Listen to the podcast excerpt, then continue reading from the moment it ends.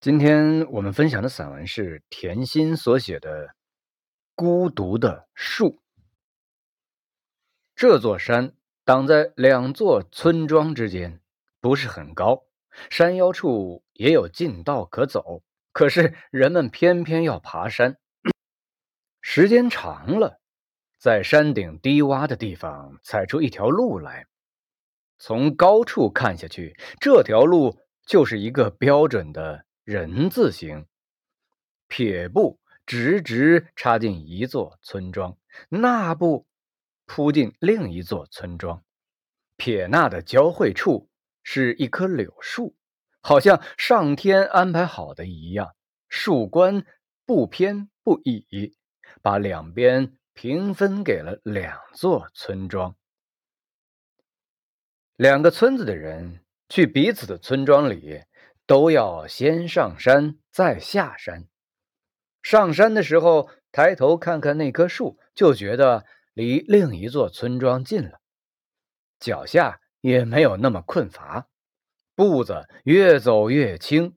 下山的时候，回头看看那棵树，就觉得离另一座村庄远了，走着走着看不见树，也就到了该到的地方。这山顶就成了歇脚的地方。赶路的人靠在树上，或者蹲在树下，一会儿看看这边，一会儿看看那边，才发现这树真会长。还别说呀，长在这里恰到好处。其实人多的时候，这棵树的重要性是显现不出来的。大家各走各的路。才不关心路边有一棵树，只有一个人走的时候经过这里，才会停下来。你看，牵着毛驴儿去对面村庄耕地的人，蹲在地上擦拭梨花，驴就拴在柳树上，蹭掉套在嘴上的龙嘴，用整齐的大门牙啃树皮，新鲜的树皮掉下来，露出。树白色的躯干，和父亲吵了一架的少年，准备去舅舅家住几天。他从山下跑步上山，气喘吁吁的靠在树上缓一缓，看到一片白，就掏出电池墨棒，在树干上写了个“早”字，又觉得这不是课桌，于是蹭掉，重新写下一个“忍”。又觉得不够阔气，就写一个繁体的“龙”字，看着觉得好，这才安心下山去。那个背景有些模糊的“龙”字和被风干的树干一起，慢慢变成青色，变成看不清的颜色。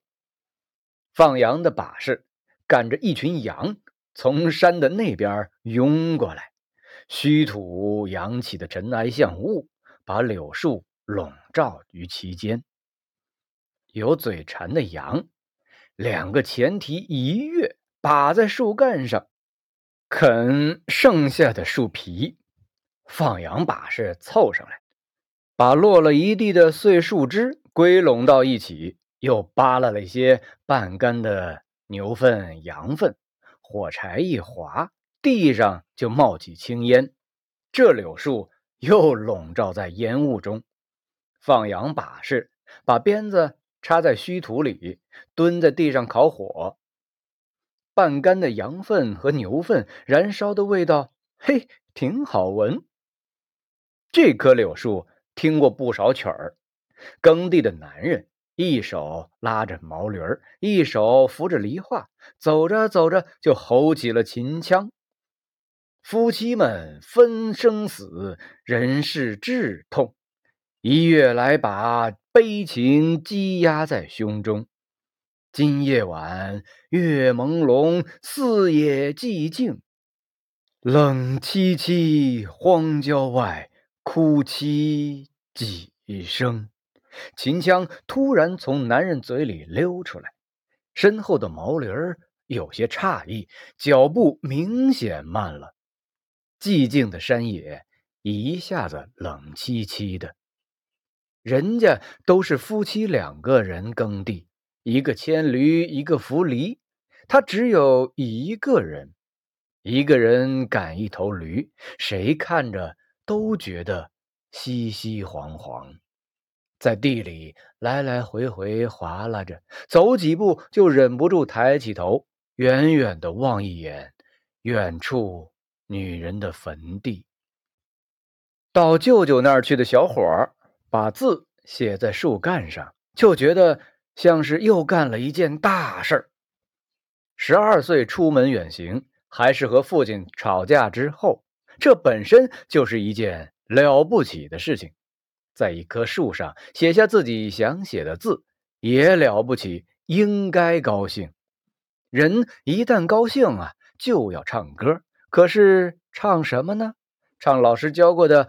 多少脸孔茫然随波逐流，他们在追寻什么？为了生活，人们四处奔波，却在命运中交错。哼，他觉得这首歌太低沉，没办法表达他此刻的心情，就唱起刚从《还珠格格》上学的新歌：“让我们红尘作伴，活得潇潇洒洒，策马奔腾，共享人世繁华。”当那一串啊唱出口的时候，他就跑了出来，似乎一腔的热血沸腾，仿佛父亲的责骂声已经飘荡的一干二净，仿佛已经和自己喜欢的女孩子策马奔腾。杨把式突然就唱了起来：“杨树上的麻雀一对对，到死都不分开。”记起了嘎妹妹你的模样子，清眼泪唰啦啦的淌。唱着唱着，眼泪就真的淌下来了。风吹过来，脸上有两道泥印子。远远有人走过来的时候，杨把式停了歌声，擦一把脸，嘴里说。这些烟熏人呐，了不得，看眼泪都下来了。羊走远了，烟还在弥散。羊把式踩了两脚，就去追羊，嘴里还哼着：“哎，阿哥的肉啊，清眼泪唰啦啦的淌。”荒野里能听到曲儿，就能听到腔调。风吹在柳树上，呜呜呜！被树枝划开口子的风，呜咽着，有悲凉而又绝望的腔调。少年把柳树枝撅下了半截，做成柳哨，憋一口气吹起来，吱吱呀呀，像个学说话的孩子。柳树不光听过这些，还听过人间最悲痛的旋律。山这边死个人，山那边的唱打手连夜收到邀请，一大早就要赶过来吹打送丧。天刚擦亮，两边村子里亮着不多的几盏灯，唢呐手就坐在山顶上了，身上有些热乎的唢呐手坐在树下抽一口烟，觉得时间刚好，就拿出唢呐。吹起来，芦苇做的哨片一沾上人的热气儿，就迫不及待地发出声来。先是低矮的试音，接着是哭黄天，曲调婉转，但是藏着大悲凉。旋律清澈，却又让人眼前浑浊。这声音被风吹到村庄的时候。办丧事的人家就要放鞭炮迎接了，唢呐手不急不缓，悲怆的唢呐声飘在两个村庄，不把人惹出眼泪不停歇。凄凄惨惨的唢呐声，柳树也听得懂，只可惜冬天的树上没有几片叶子，要不一定会落下几片来。衬托着凄凉的场景。这棵树听着这样的曲调，看着人们把一个又一个的人送进土里，却没有一个能再长出来。而活在大地上的人们，准确的说，活在两个村庄的人，大多时候也是沉默不语，也不经常唱。一个人的时候，却会把曲儿唱给这棵柳树听。柳树听没听懂他们唱的啥，就没有人知道了。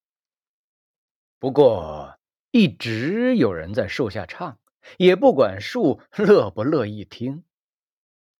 这成了村庄里最大的未解之谜。整个村子里只有我知道这道谜题，并且为了找到答案，我苦恼不已。有一次上语文课，老师在黑板上写了两个字“孤独”，我突然就想起那棵树来，想起那些在树下歇脚的人。烤火的人，写字的人，唱秦腔的人，吹唢呐的人，想起他们唱过的曲儿和他们走过的路，以及他们看得见、看不见的惆怅时，就觉得这棵树站在山顶上，就像“孤独”这两个字站在黑板上。